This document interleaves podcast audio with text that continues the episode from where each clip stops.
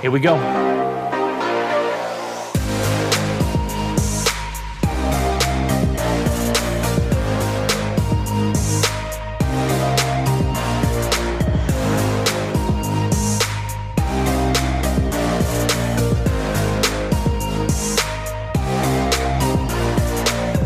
Hey there, folks. This is your host, Cameron Ivy of Privacy Please, and thank you so much for tuning in each and every week. If this is your first time, welcome to the show. Tell your friends about it if you like it. If you don't, let's just pretend you didn't listen to it. Thanks again for coming in, and we hope you enjoy the show. Are we live or is it Memorex? we we are live. Ladies and gentlemen, welcome to Privacy Please. You have Cameron Ivy here, and alongside me is Gabe Gumbs. Gabe, how you doing today, man? Happy Friday, brother. Happy Friday. How you feeling? It is Friday, our, our favorite day to record. What are you sipping on? just us? What, what are you sipping on out of a straw? What is that? A, a- an apple Oh, juice? What is that? I don't want to give them any any. No, uh, we don't have to. We don't have to plug company names. Uh, just a protein. it's just a protein shake. It's just like Cam's just sitting here with his with his big evil evil beard and and, and mustachio. It's a mustachio, by the way. Once it curls, it is. mustachio. Yeah. sipping on. I'm a- afraid to shave the beard, but if I do, I'm keeping the mustache. keep the mustache. I have to. You have And then to. I'm gonna I'm gonna I'm gonna start dressing like I'm from the 1920s. Look, I am I have to. personally going to buy you some beeswax to keep that thing just like on point. But anyway, we have someone with us today who, who I'm certain uh, wants nothing to do with our mustachios. Um, Yeah, so we we have uh, Darren Gallop. He's the founder and CEO at Carbide. Did I say that right? You did. You got it. Awesome. Thanks for being here. yeah, welcome to the for show. having me. to show. Yeah. Look, Darren, I promise you, uh, as we do with all of our guests, um, we start the show by from uh, one one just very straightforward question. Tell us about yourself. Well, uh, Darren Gallop, um, as you guys said, CEO of a cybersecurity and data privacy company, Carbide. Um, but I, al- I wasn't always in this field. In fact, um, I spent most of my life in the music industry. So, uh, in my early 20s through to you know late 20s, I was a performer in a variety of different bands that toured mostly in Canada, but a little bit in the states and Europe. And then after uh, getting tired of being on the road, I made the transition to the studio. I, I really enjoyed my time working with groups in the studio. Started doing, uh, you know, lear- learned a lot about audio engineering. Started engineering uh, for small local bands. Um, started producing. Ended up starting a record label, um, which was an EMI Canada affiliate label, and uh, did that until about 2008. Um, so you know, uh, if somebody had a gone you know, go back in a time machine and ask me then if if I was ever you know my plans for cybersecurity and data privacy, I probably would, would have been very perplexed about what you were talking about back then.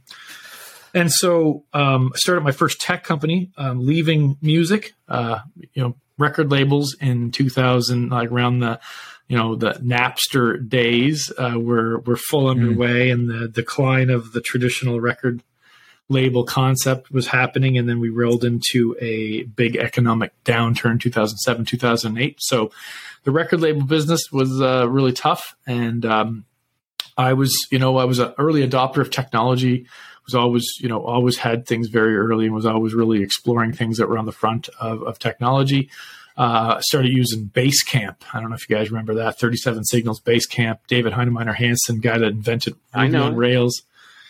So I was using that to manage my record label back when you know clouds, you know cloud software. I don't think we were using the word cloud at the time. Um, Certainly not. No, so uh, you know, got into uh, got into software and had this idea of building a, a, tool to man help artists and and uh, and and labels and managers manage their touring uh, roster of artists. And so I started a company called Mercado. Um, learned really quickly that uh, musicians are you know you want customers that have money. Um, so you know, um, we, we it was a tough go. I know go. that Uh, problem. I know that yeah. problem. I know that problem well. it's really, you know, you want customers. It's like learning experience there, but you know, customers that are broke are, are tough customers, right? So Yeah, you can't you Um, can't just live off of uh, free tickets to their shows. yeah. Yeah, Yeah. exactly, right? So um, we did we did end up making, uh, you know, we made a pivot for uh, you know in, in efforts to make the business work, we had a pivot towards music festivals, and we're basically sitting there thinking like, okay, well, what other industries or businesses have concerts? Because all of our all of our toolage that we had built was around like organizing a concert and sound and sound checks and all the technicalities and data you need for that and so we we made a pivot towards music festivals and that worked out really well for us we started with a bunch of small uh, small town festivals in and around uh, Eastern Canada where I had a lot of relationships. And then that ended up, you know, in a couple of years, we were, by 2014, we were doing Coachella and then we were doing Bonnaroo oh, and cool. then we were doing Burning Man and we were, we started, you know, going, uh, you know, doing festivals in Australia and in the Netherlands and Germany and France and Spain. And so we were, you know, by 2015, 2016, we were in over 20 countries. Um, so that was a really, you know, really interesting story. And that's that's and that's where I discovered privacy. All of a sudden, we were, you know, really building out our feature set, uh, starting to bring on some bigger festivals that had corporate, you know, corporate corporate ownership and more sophisticated demands in terms of data security, uh, data privacy.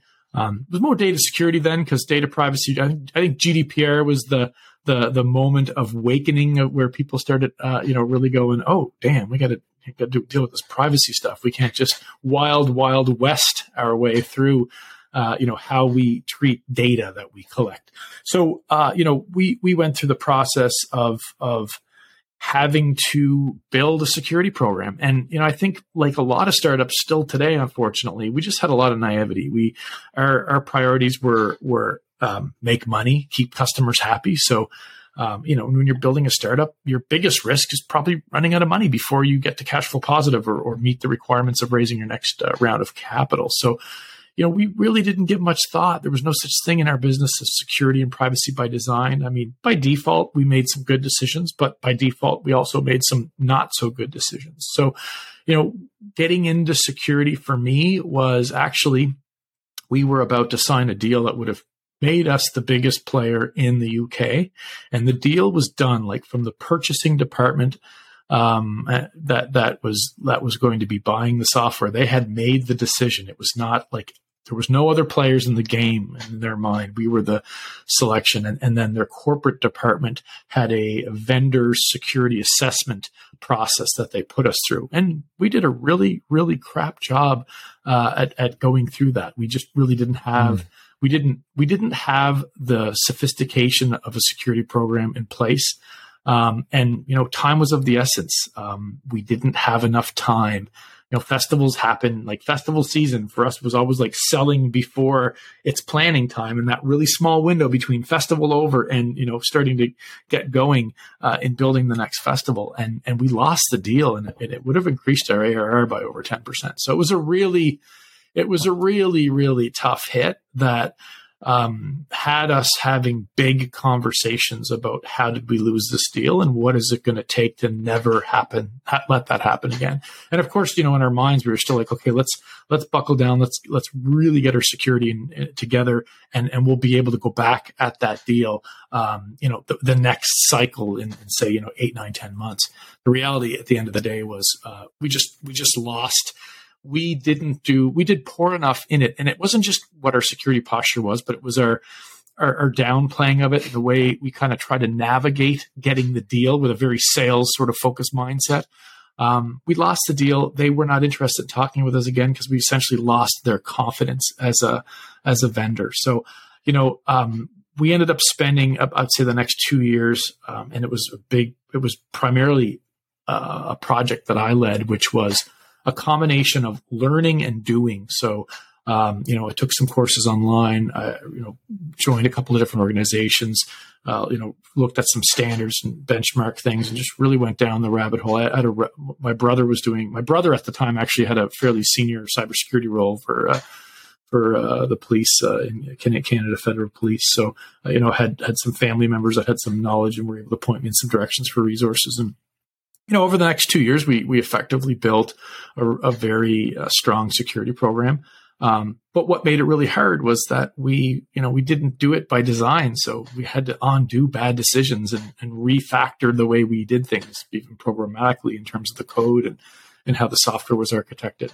And then, of course, just when I thought I had it all under control, then, you know, the GDPR uh, and that the giant media driven fear factory of like you know every cybersecurity company and legal firm and you know like every fear like oh my god gdpr we got 12 months and nobody really understood what a lot of it meant and you know so then you know my last year at the company before we sold the company was was going down that rabbit hole. Okay what's privacy? What's gdpr and you know really going through working with legal counsel working with third parties and then bringing the company because you know we had a bunch of European um, customers, and of course, they're all you know sending your sales team messages about GDPR. Are you going to be ready for GDPR? So, um, yeah, so that's kind of how I got into it. it. It was it was like kind of one of those things where you know you don't know what you're going to discover on a journey. It was certainly not a path I thought I would get into.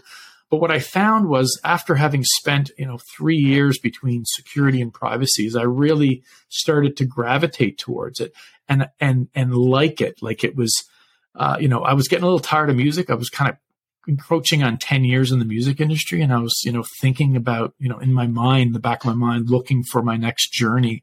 And it was it was nerdy enough but like also human enough that i think it kind of like it, it it had the right combination of things. And i just started doing learning more reading more taking more courses. And i did the, the, the cissp and then i did a, a privacy certification with the uh, w- w- you know the cipm certification. And you know and, and the whole the whole yeah CIPP uh, or, or, and, and you know I think like for me as I was exploring a new venture and, and exploring selling that company and, and, and, changing, I was like, wow, every company in the world is going to have to have a fairly sophisticated security program and privacy program. And 90% of them don't even know it yet. Like, wow, this is like, I'm in on the ground floor, right? Like, you know, at least that's how I felt. So it, it, was just a real obvious transition and next venture for me. And that's, you know, really the, the fast track life story. How did I go from playing drums and, and percussion and, and mixing and producing records in music to, um, you know, being the CEO of a, of a, of a data security or data privacy company? Wow.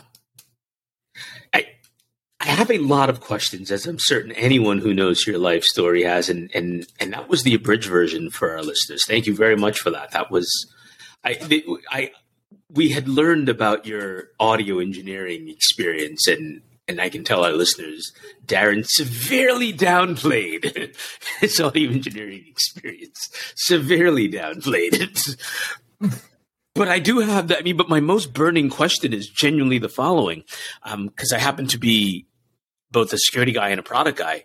What did you build and what problem did you solve? Because you you went through a journey of of like a bunch of you you went you went through maybe what doesn't look like a maze, but you went down a bunch of hallways and you kept hitting these ends and you come back out these hallways and you go back down long hallways and you kept going there and somehow that journey led you to building something to solve a privacy and security problem. What was that? What's that thing?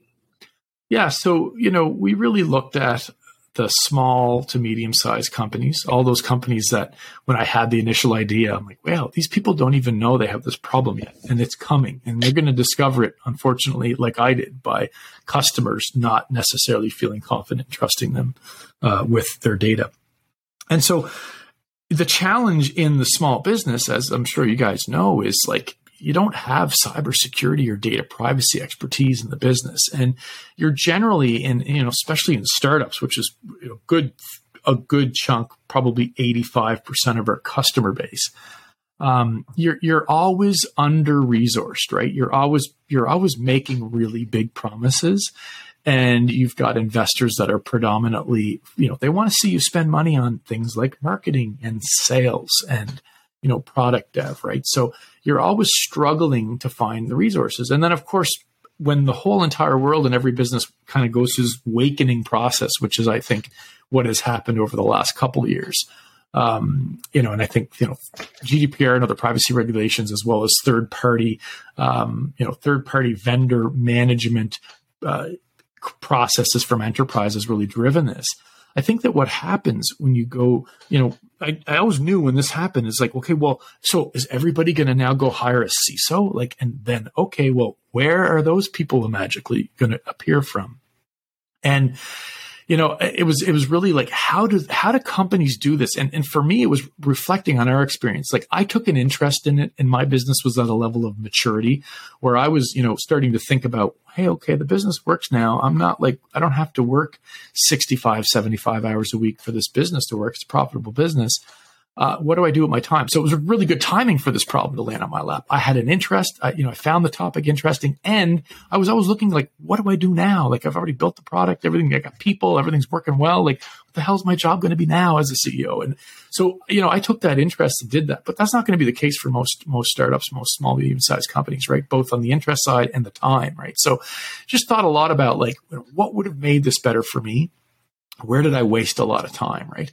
And and so the solution, you know, the, the, the solution we build is a combination of things. It's it's first of all, you know, we call it security and data data privacy management, and it's and it's toolage that can help you um, figure out like what do you need to comply with, and then what does that mean, like starting from a governance perspective. So you know, establishing both security and data privacy controls in your business that are appropriate for your business.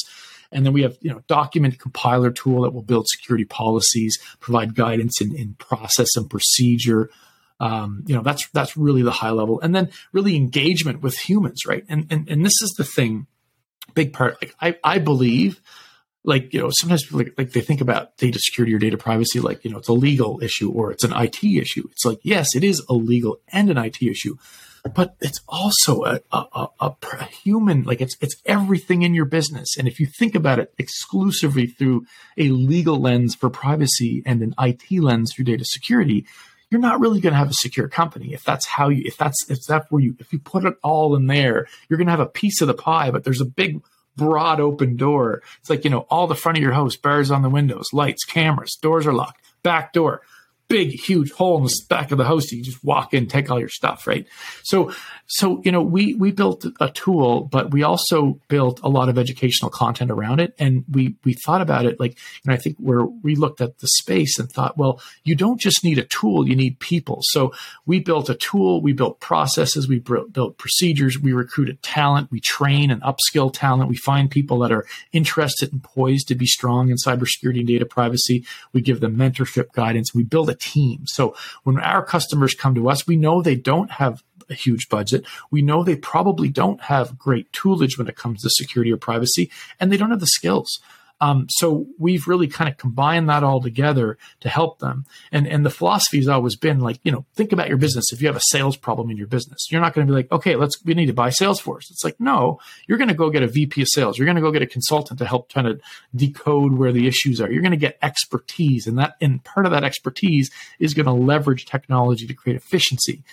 But um, what we're not into is this concept, and you know, I'm not going to talk about any vendors particularly, but there's a lot of snake oil out there. And you know, as as a new, I call myself still a bit of a newbie to cybersecurity and data privacy because I've only been really in the space for about five or six years, and there's a lot of like put your security on autopilot. It's like er, timeout, right? Timeout. what do you mean autopilot, right? Like you know, you can't put it on autopilot. You can put tools in place to create efficiencies. You just need more AI zero trust, and then you can do it. What are you talking about? Like, absolutely. well, that that uh, I hope you're joking, but um, I think you're joking. I mean, look, don't get me wrong. Like, there's tools. Indeed, okay, good, good. I was like, uh oh, I'm on the wrong podcast here. These guys, are, this isn't even this isn't even going to air. No. Um, yeah, and it's you know right to be seen alongside Gabe Gumbs. You wouldn't be the first one. so you know, I think I think we're a little bit like you know we're not a standard startup like all 100% product. Product is a huge part of what we do, but so is the human component to it. And you know, our our team works with our customers, and we leverage the tool in a bidirectional way. In other words, our customers use the tool, but we're in the tool as well. Um, and that's, you know, it's really, it's really about, we look at it like you need toolage that includes our tools and other tools. We're, we're, we're not, you know, tons of other tools out there that we recommend and partner with and recommend, but you need guidance, you need help, and you don't just need it once. Like, God, so many startups are like, oh, I just can't wait to get this done. And then check, it's done. It's over. It's like, it's like you can't go eat kale smoothies with protein in them and work out like a maniac every day for three months, get a six pack, and then go back to drinking beer and laying on your ass and, and eating pizza, right? Like, Darren, you got it. It's, I, I it's have, a practice, right? I have a question because Yeah, we share ahead. some similarities in so much that um, I too have and continue to to uh, to sell to people that have no money, namely startups. Uh, they're not my only customer, but um, you know, in, in, a, in a different venture, they are my primary customer. Um, kind of psychographically, though, what what does the what does the person look like that comes to you and understands that like of course I don't just have to do it once because because what you you've already described some of the reasons why a lot of of of startups do only want to do it once.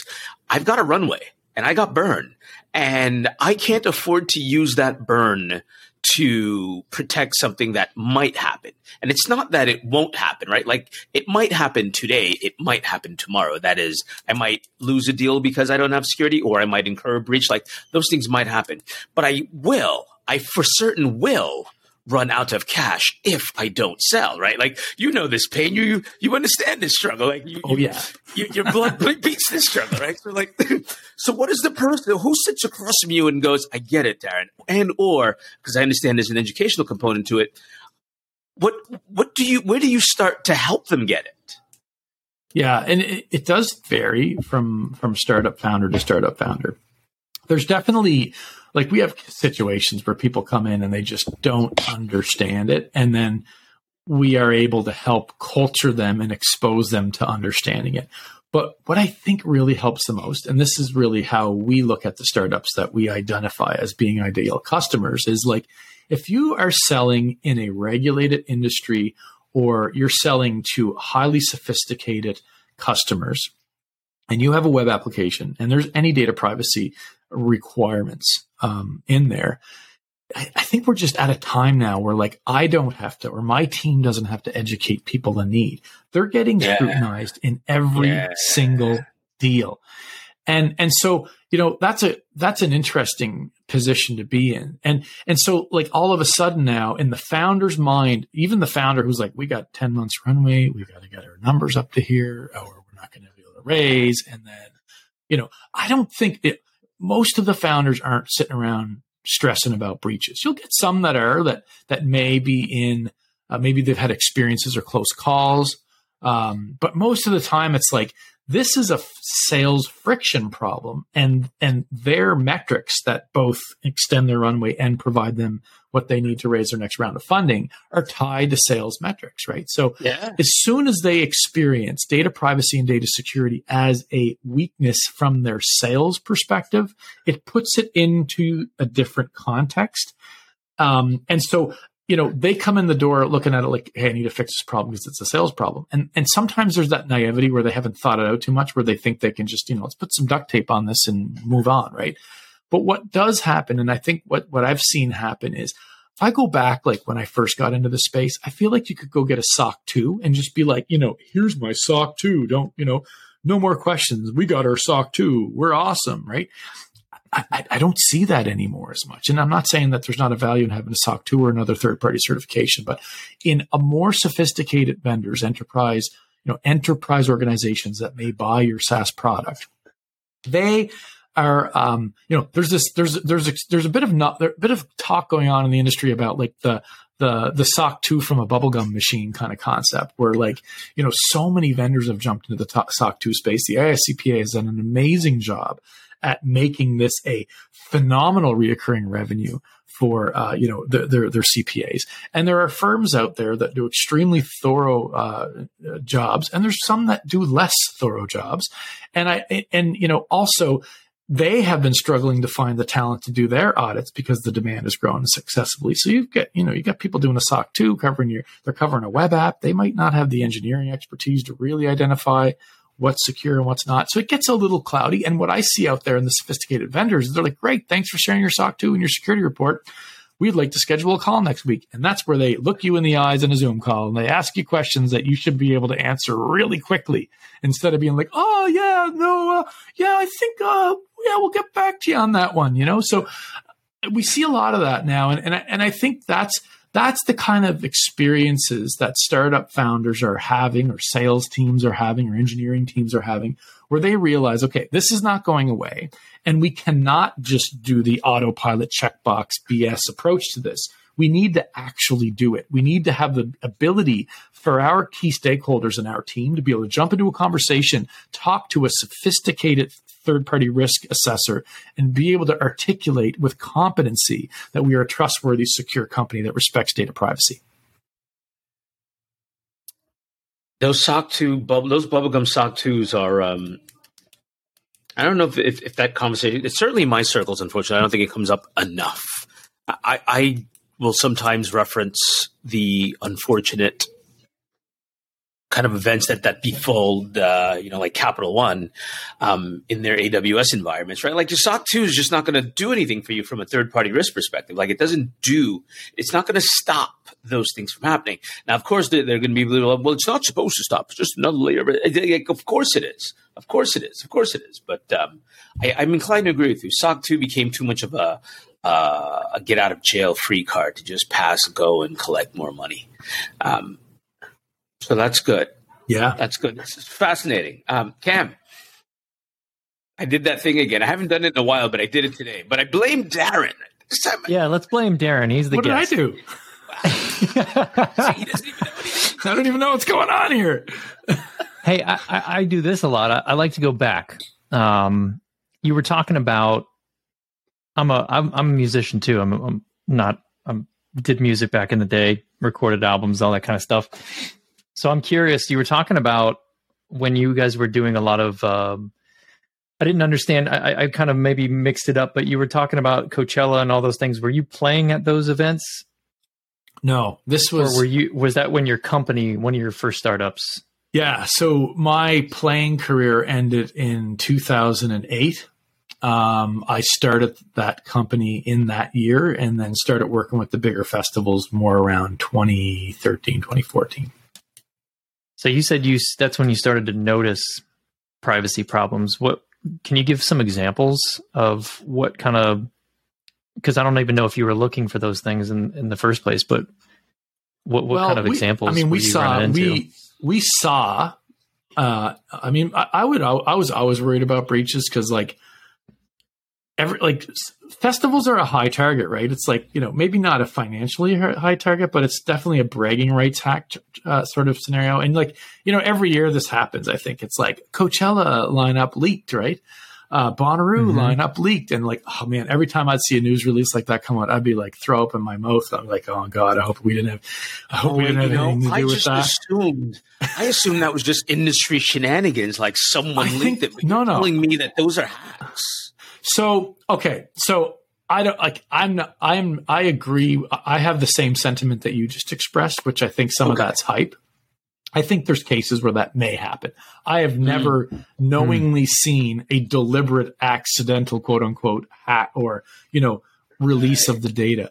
Um, but you know, I, I can see where the I, I can totally understand the the business proposition of um, you know creating such an event. So I would assume, therefore, that it has happened historically somewhere. But what I I have seen cases where the tech stack um, has been um, the release. What happens is like you you you book all these you book all of these acts, right? And you, and a lot of times in your contracts, you're going to have situations where like you're not allowed to announce this until X, right? Because they may have like some proximity clause and some other performance, and they're not allowed to, you know. So it does create problems for a festival when you know, hey, uh, you know, we just you know. You're not supposed to announce Beyonce until the end of February, and all of a sudden in December, somebody's like, you know, it's on TMZ. Beyonce is playing Coachella. It's like there are there are repercussions for those situations on a corporate and legal level potentially, right? So um, but you know, I, I, remember once I, you know, I'm not going to mention any names associated, but there was a one major festival that had its lineup leaked, definitely hundred percent not on purpose.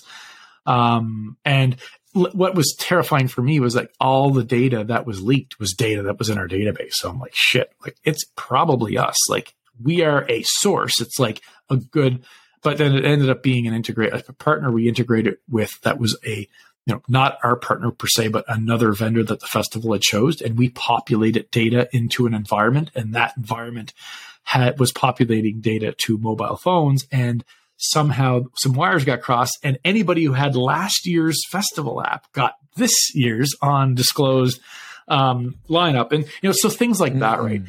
And I think you know, funny enough, like uh, there's there's a bunch of situations that I've experienced where there has been a data breach, and and and both in my own experience in past companies, but also th- with customers. And to be quite honest, like most of the data breaches that I see that involves a, startups, which are generally more obscure, so they're not like your Capital One or your Walmart or your like big corporation that that may have like a you know a more funded organization with a higher priority target uh, you know attached to them.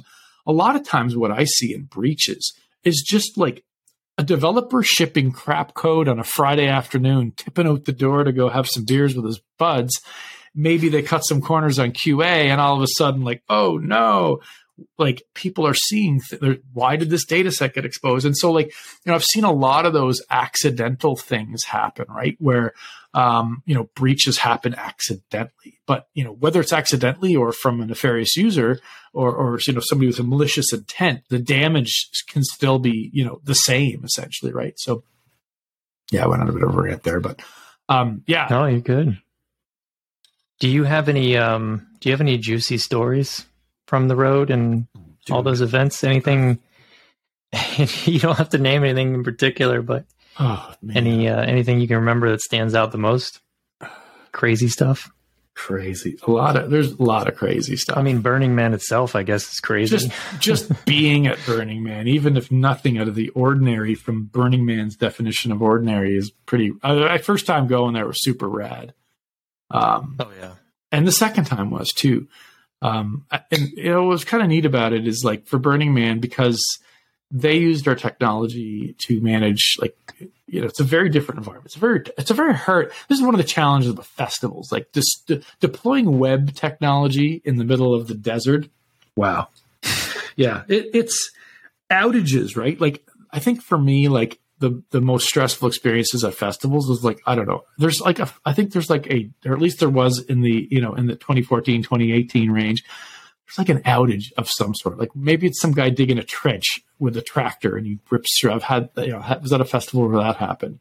Burning Man is just, just, it's an unnatural location to try to operate an event. So, you know, we, we started building in redundancies like having small servers that could sync with the cloud. And then if the, if it loses its sync with the cloud, there's still like an op, there's an operational buffer and things like that. Right. I think what was coolest about Burning Man though was like, when I went to Burning Man, it was like I got to witness the build of Burning Man because a lot of the stuff that our technology was doing was actually facilitating and you know helping some of the operations of the build. So you know, watching it start from like a couple of thousand, you know, watching it build and like the artisans coming up and you know being able to walk around and watching these structures, watching the man be built and That's things cool. like that was was super rad, right? And then my second year. I, I, I, was there for, for watching it all get taken down, which is a, a little bit more depressing than watching it build. Uh, everyone's sad, you know, they've been doing hard drugs for, for two weeks straight now. And they're like baked and sunburnt and like weathered from the, from the, the desert. Right. So it's a, it was less exciting than the build, but still really interesting how you see this like immaculate sort of flat, like old ancient lake bed go from like flat nothing to this crazy big, you know, um, city and, and, and, world essentially to like then watching it get all packed away and like, you know, dismant, dismantled back to just this, you know, ancient lake bed again. That's what I call DEF CON every year. It's, uh, it's my Burning Man. It's, you have a cheesy been- joke here, but do you think, do you think that someone on drugs created that name and was like, Burning Man.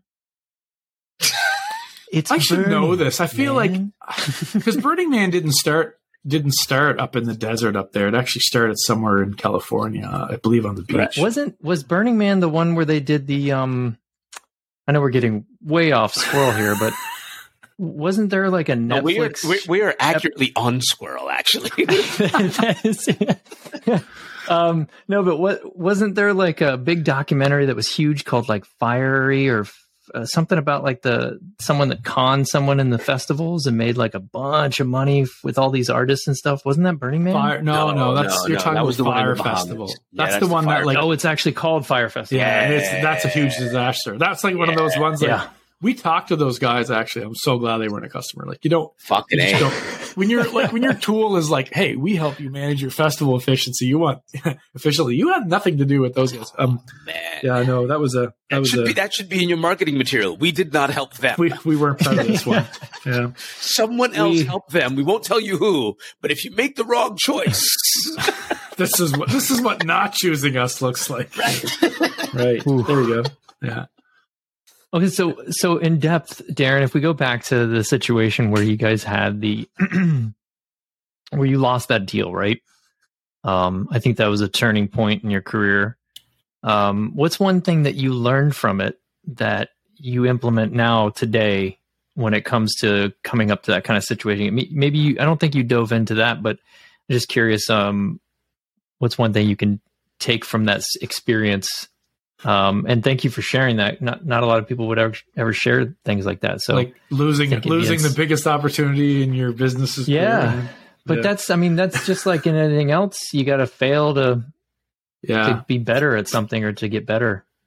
Yeah, I mean, there's a couple of things. I think the first thing we learned is you just can't fake this stuff, right? Like it, it's it's Yeah. it's you got to do it. And so, like for us, it was like the learning. The first learning was like we really need to do this, and we need to do it really well, not just minimal MVP. And I, man, I say this to startups all the time. When you're doing the least amount you need to to comply with something, that is a very strong message of how many shits you give about this topic. You're literally trying to, to just like skating by, right? So, you know, for us, it was really giving, you know, having a sense of this needs to be legit. We need to, we need to say we care about this. We need to actually mean it, and we actually need to have our actions speak, uh, you know, louder than the words. The other learning, you know, I think my co-founder and I kind of like at the time, both of us felt very confident in our way and our ability to sort of like skate through and not, I don't want to say BS our way through, but like candy coat charm our way through. And it's like, man, we met the, this, this, uh, third party vendor team. These were not the people that were going to be responsive to this type of approach. And so, you know, trying to be elusive or trying to be, you know, not being, being open, honest and transparent uh, is a really bad situation, right? Or underplaying importance of things, right? And I would say this to our customers. I'm like, you know, I'll be talking to a customer like, well, I don't really know I need to do all this stuff. We're on AWS. I'm like, "Er." Don't ever say that to one of your customers ever. If you have a conversation with an actual person who knows this domain expertise and is, and they're looking at you and they're analyzing and assessing your posture and you say a statement like that, that is just like all trust. They're like, okay, this person does not understand the responsibilities. And that's even more like if you can come forward and say, look, you know, we're not where we need to be. This is where we need to be. This is where we are now. This is the journey we're on.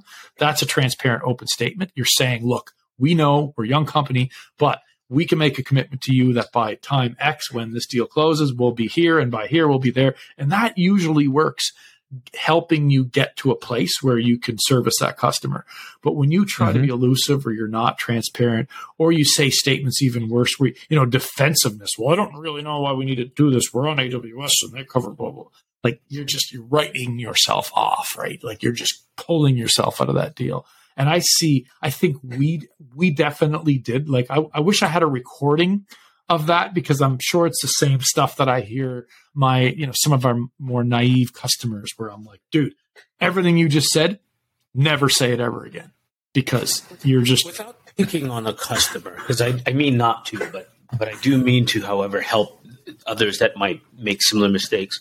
What might be the most naive thing you've heard? And I use the word naive very intentionally versus, you know, pure ignorance or or or just, you know, willful ignorance. But naive, like what what is what strikes you as something that you just would like here's this knowledge you're just going to give it away for free because everyone just needs to know Yeah. this So what I just said to you was one of them, like like saying, "Hey, where were the you know?" Or, or I've even seen customers like when they're asked for a SOC two, they'll go download AWS's SOC two and send them AWS's SOC two. I was like, "No, don't do that."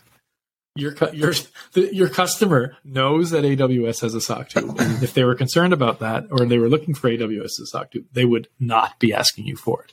Um, so yeah, I think I think like saying like you know uh, I've also heard a lot of startups say like oh you know we're just a young startup like this is not you know this is that's bad too because like honestly what you're doing is you're saying like you don't think the privacy your customer is important or the data you know security your customer is important because of your size it's like well, from your customer's perspective, honestly, they don't care how big or small you are. They just care, like especially the risk assessors. They're only there to do one thing, like how is this? You know, what are the risks associated with using this vendor? It's black and white, right? So, you know that that's a naive uh, line of conversation that I that I see organizations uh, go go about, and it's like I see that too. I see mm-hmm. that all the time with customers. Check check boxes. Yeah. That term comes up. I've heard them even use it we checked and all I'm the just boxes. like, you, you got to be kidding me. That and and and I know that it's it's getting better. It is. It, yeah. It's getting better. They're they're understanding, and it's usually probably through experience of. can I be Can I be cynical? I don't think it is getting better. Right. Here's why: because the the, the types of folks that are inclined to simply check boxes, um, they, they they, they fit a certain type of profile, if you would, right? Like, um, but either way, which is to say, they they're, they're not interested in in doing that right thing. Um, right. They exist and they will continue yeah, to exist. They do. They, they will do. always they will. exist. They will. They will always exist. They yeah, probably do they, it in other parts of life as well, right? They're cutting corners. Absolutely. Right? That's right. That's They're exactly right. That's exactly right. That's exactly right. Yeah. yeah. No, look, I, I say that um, anyone who takes offense to, to, to, being called a corner cutter, because I didn't call anyone a corner cutter, is probably thinking to themselves, why did he call me a corner cutter? It's because maybe you could cut some corners. But yeah, yeah if, you will, if you're inclined to just check a box in that one aspect of security, then I'm almost certain that the rest of your business and your product experiences yeah. similar decision making factors as well, too. That's just how it is. Yeah, and, and I'm not talking about trading off. I'm not talking about trade offs. I'm talking about pure. When I put when I put my startup founder hat on, like there's also like this is where it gets tough and where I can like relate to the customers. Like we kind of have to cut some corners to build a startup successfully. And like, because the reality is, right, you're making this big, grandiose promise and you're held is accountable. Eh, can I? Eh, do you really have to quote cut corners, or, or, are we just using that word broadly? Because th- th- there are lots of trade offs that we certainly have to make. But yes. I don't know that you yeah. trade off security. You could, for example, not have, you know, I'm just going to make some stuff up, an API that is publicly open or, or some way, right? Or, or, or privacy. You could not collect certain types of data, right? Like you can, but but a lot of organizations are, are trading off. Well, we really want all that data so that we can sell more, so we can get it right, and and so they trade off those concerns. I don't know that it's yeah. cutting corners. Yeah, you're respect. right. I think you're right. So I guess I guess it's like you're if you're if you're completely neglecting security, then you're cutting corners. I think right. there's a place for startups to take a you know do, do regular risk assessments because your situation changes, right? It, it could be as simple as like, hey, if we do this deal with Netflix, it's going to mean X, Y, Z. Um, yeah, our obscurity, like our our degree of obscurity changes. Like, you know, it's funny, like every time, you know, I see this in startups all the time, like they're rel- most startups are relatively obscure. And so like they're not on the radar to get hacked. But then they do their Series A press release and it gets picked up in TechCrunch. And now they've just blasted out of obscurity to now be more visible to a target. And so like even when you're doing a big press release like that and something like is changing in the obscurity level of your business, I always recommend customers should that's a good opportunity to you need to have your posture grow with that. And that could be like direct announcements for you, or it also could be just the fact that like, you know, for for us, for example, when we were selling to all these small little ma and pa festivals around Atlantic Canada, I would I would argue there was a degree of obscurity. But the minute it was announced that we were the vendor that managed, you know, componentry of the back end of say Coachella, then then that changes everything. So now Coachella is a potential target, and so now you know if if you're if you're a hacker, put a hacker hat on, and you're like, okay, well, let's do some reconnaissance and like, how do we hack Coachella? Well, you know, let's see what all what are all the younger startups that you know probably don't have the sophistication. Let's find the weak links, right? So, you know, I I think like you know, I think security, I, I, think you're cutting corners if you neglect it. I think that you can knowledgeably looking at your situation. Where's this, where's your product? What data you collect? What risks? What threats, etc. I think, but I, but this is where, and this is where most startups fail. They just don't think about it. And if you wait, and this is what we did in the last company, is like you build a whole company you design a system, you architect it, you write all your code. There's there's there's very little to no consideration of secure development practices or secure architecture And. What you end up with is an accumulation of thousands and thousands of lines of code that have both technical and security debt in them. So now what you've actually created for yourself is that you ha- it's harder to fix that problem than had you implemented some very basic foundational security by design, privacy by design early on instead of cutting corners and, and, and you, you know, thoughtfully made decisions with security and privacy in your product versus like, and this was the big problem we had. We couldn't just fix the security vulnerabilities that were that were found by by this story that I was telling you about losing this big opportunity to steal it was it was a time commitment to fix that. And and in fact, we spent about 18 months where a, a, significant portion of our product and software development resources were refactoring and cleaning up crap corner cutting in our code and our architecture when we were under the spotlight of being the big player in the space and getting, you know, feedback from customers going like, you know, you guys are really slow. We're asking you for new stuff and it's taking you forever. But you can't come back and say, oh, well, we're cleaning up all the crappy things you don't know about. Like, so, you, you know, like, like, and this is the pain point. Like, and I think founders, like, like really confident founders, that are really believing in their business and know they're onto something good are not sitting there like you know deer in headlights worrying about running out of cash in 10 months. They're they're they're worrying about what do i need to do that when i make that next round i'm still i'm still propelling success right?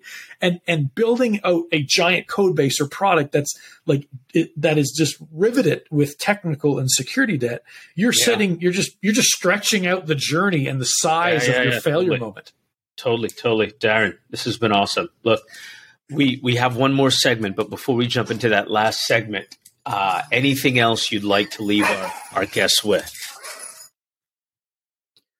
I, I, I, I don't know, man. I, every question you ask, I feel like I go on like a, a 10 minute tangent. No, that's okay. That's okay. no, you, you, you don't have to do that. I can give you a question actually, since right.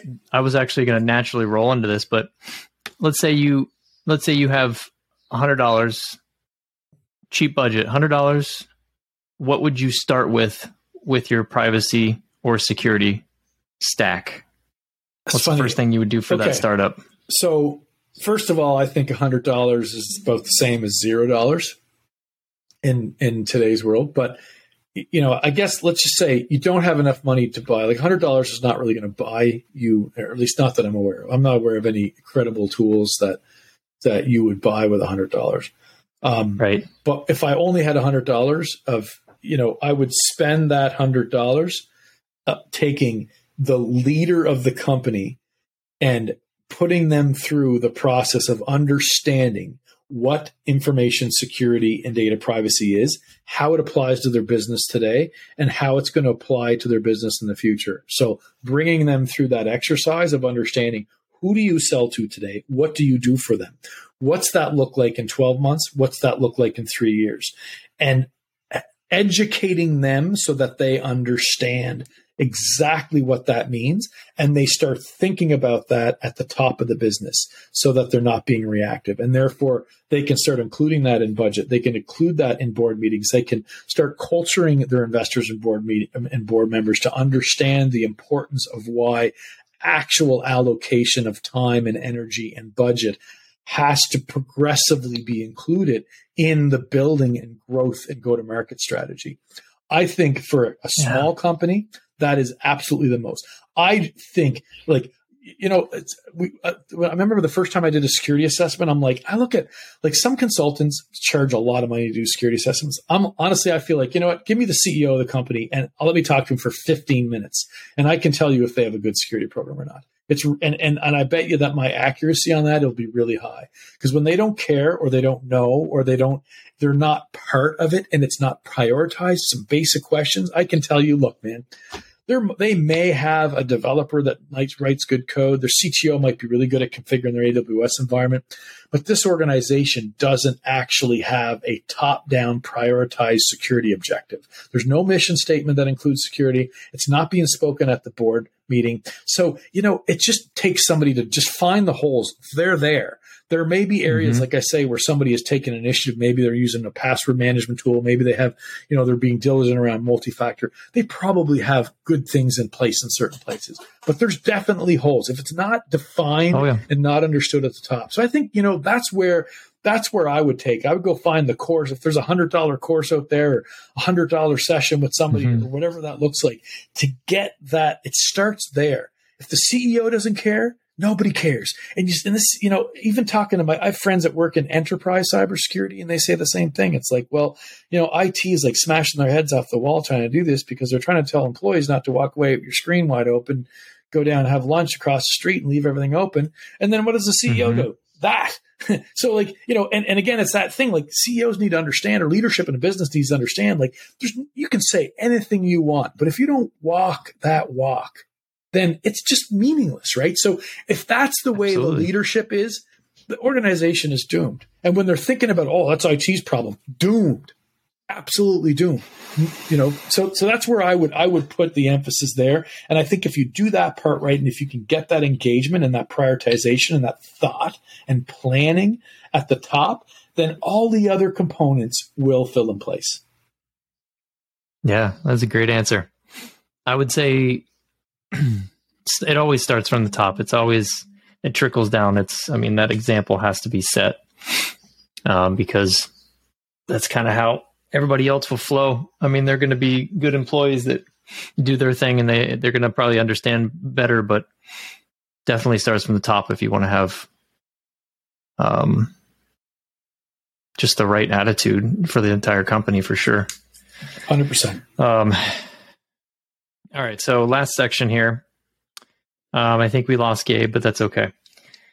So this is our fun question section. This is actually I call it Deep Dark Secrets, which is kind of funny because we're privacy please, but uh, we don't have to get too too too personal. But um, during this has been a, a really fun question um, in my opinion. But uh, what is what is your uh, toilet paper situation at the house uh, look like for you guys? Do you do you grab the the roll from the top, or is it are you a bottom person? Definitely a bottom. How do you have person. that? I go bottom. Man. Oh, okay. I just find it hangs better. It's more you can kind of yeah, definitely go that way. Okay. I mean, look, straight not, answer. I love if, it. If somebody puts it on the other way, I'm I'm not going to be like, uh, uh-uh, uh, i am turning this. Oh around. man, I got to flip this. I'll this. cope with it. I'll cope with it. But if I'm doing it, I'm putting it on bottom. Okay. All right. Favorite TV show right now? Favorite TV show, right? See, it's it's, just, it's summer, man. Like in, I'm in Canada. It's like it's like daylight to like ten o'clock at night. I don't even. I watch TV in the winter, and I never watch TV in the summer. So, um, what's the last thing you watched? What What's the last series? What's the last series we watched? Um, Letterkenny. Okay. Do you know what On that Hulu? is? Yep, that's a Canadian one. Yeah, it's I've heard silly. I've heard some good things about it. I hope it's super super silly, but it's, it's super silly, funny. It's like you know, if you're looking for that like not intense, absolutely brainless, like you know, last thing you think about before you go to before you go upstairs to bed, uh, I, I recommend it. Is it kind of like? Is it kind of like My Name Is Earl type of See, comedy? I don't even know what that is, so I can't answer that. Oh, okay, I never watched that too much, but I it reminds me of that. Either that or the Trailer Park Boys. Seems like that There's kind of another Canadian one for you. In fact, the Trailer Park Boys, um, they're uh, they're Nova Scotia, so that's uh, you know they're only a couple oh, hours from go. where I am, same province. And I didn't uh, know that. Actually, I know. Um, so Bubbles, Bubbles used to play in a band, uh, Bubbles is a former music guy, and I know uh, their manager actually, who's also a music manager and uh, ran a record label and, and, managed acts for a very long time, and is a drummer himself actually. So, small world. I, oh, cool. I know some of those folks. That's awesome. What um during that that stint in the the music industry, did you um did you ever come across any of your favorite bands or musicians or artists? Did you ever get to meet them?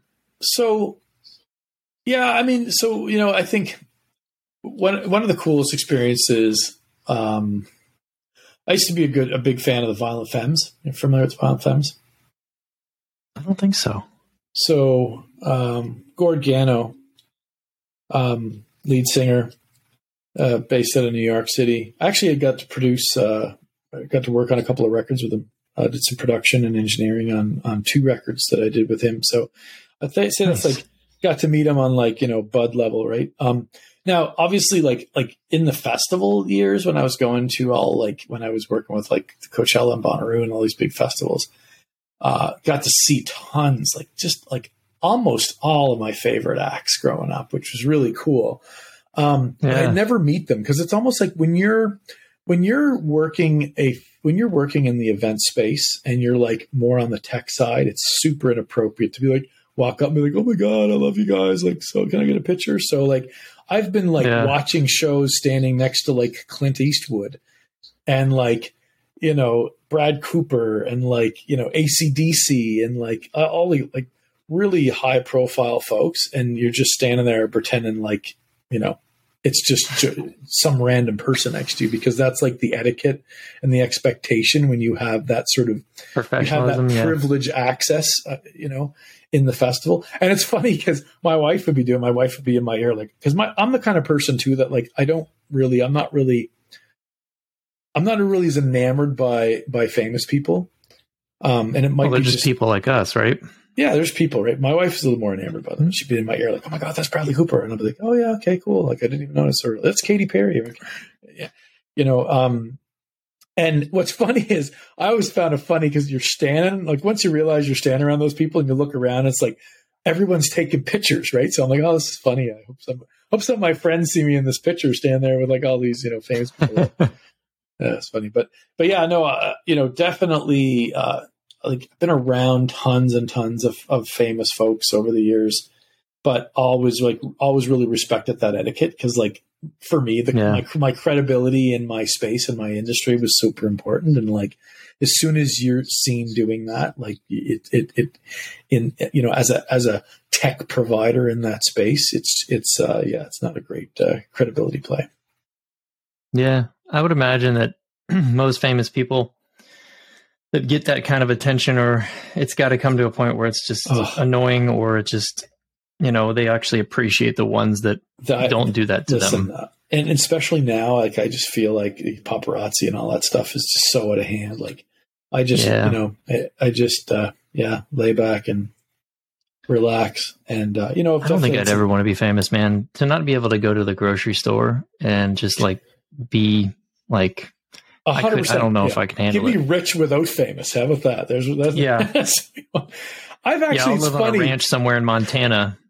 I've had some like we, we went on uh, Coachella did this SS Coachella cruise one time right where they like rented like uh released like a giant high end cruise ship and like had a music festival yeah. on the cruise ship. Real, really funny, super funny experience. Like all of the all of the cruise ship staff are like used to like you know seniors getting up and doing like Pilates at five in the morning and having an early breakfast. Like, and here you have this like you know you have this like electronic music festival instead, and you got all these young, fairly wealthy people, and it's like just the staff didn't know what to do. People were getting up at like 2.30, 3 o'clock looking for breakfast, and like people are up, you know.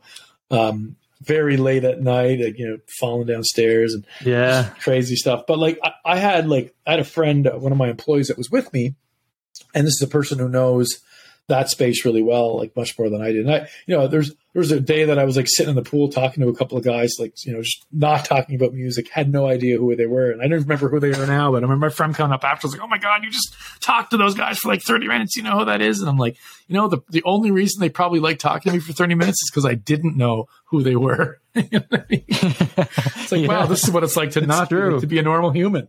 This guy doesn't know who we are. awesome. I'll hang out with this guy. True. Yeah. What um last question here. Um Oh man, I just blacked out of it. I wanted to ask you. Oh, if uh, is there one application on your phone that you have to use but you absolutely hate?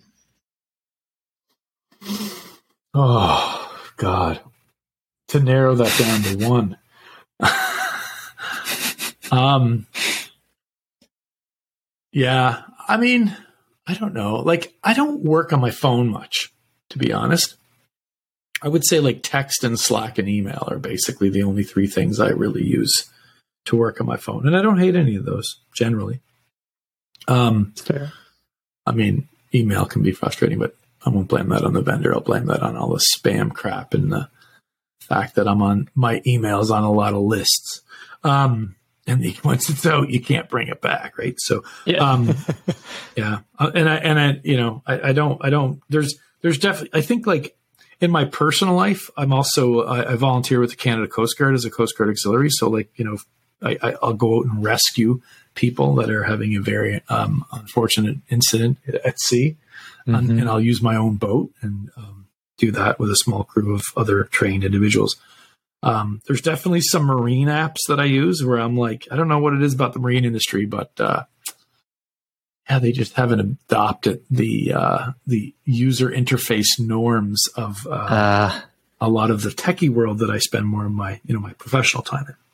So they can be really frustrating. And my favorite is when they make an update and you can't use a feature, and then you're like, ah, this is horrible. But yeah, no, I I I try I try my best to because I spend so much time like you know I work on my laptop. I like the big screens and and you know all that stuff. I'm I'm almost fifty, so you know my my eyes don't really want to spend too much time reading hyper small text on my phone.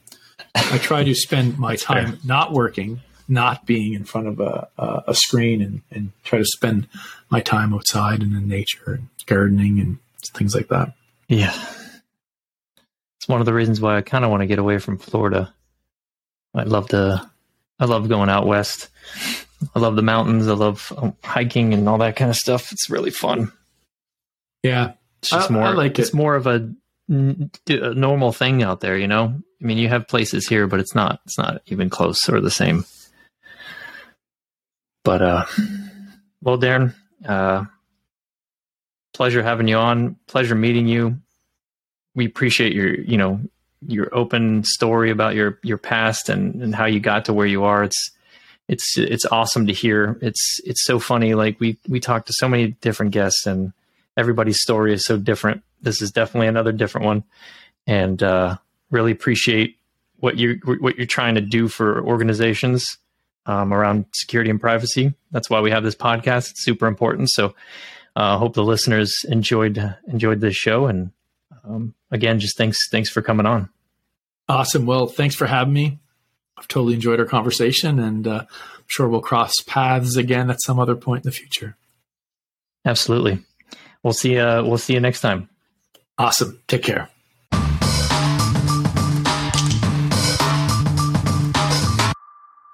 Hey, you guys made it all the way to the end.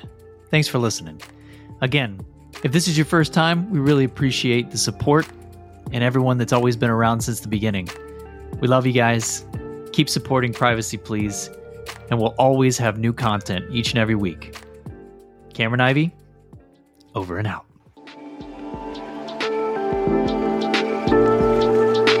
Thank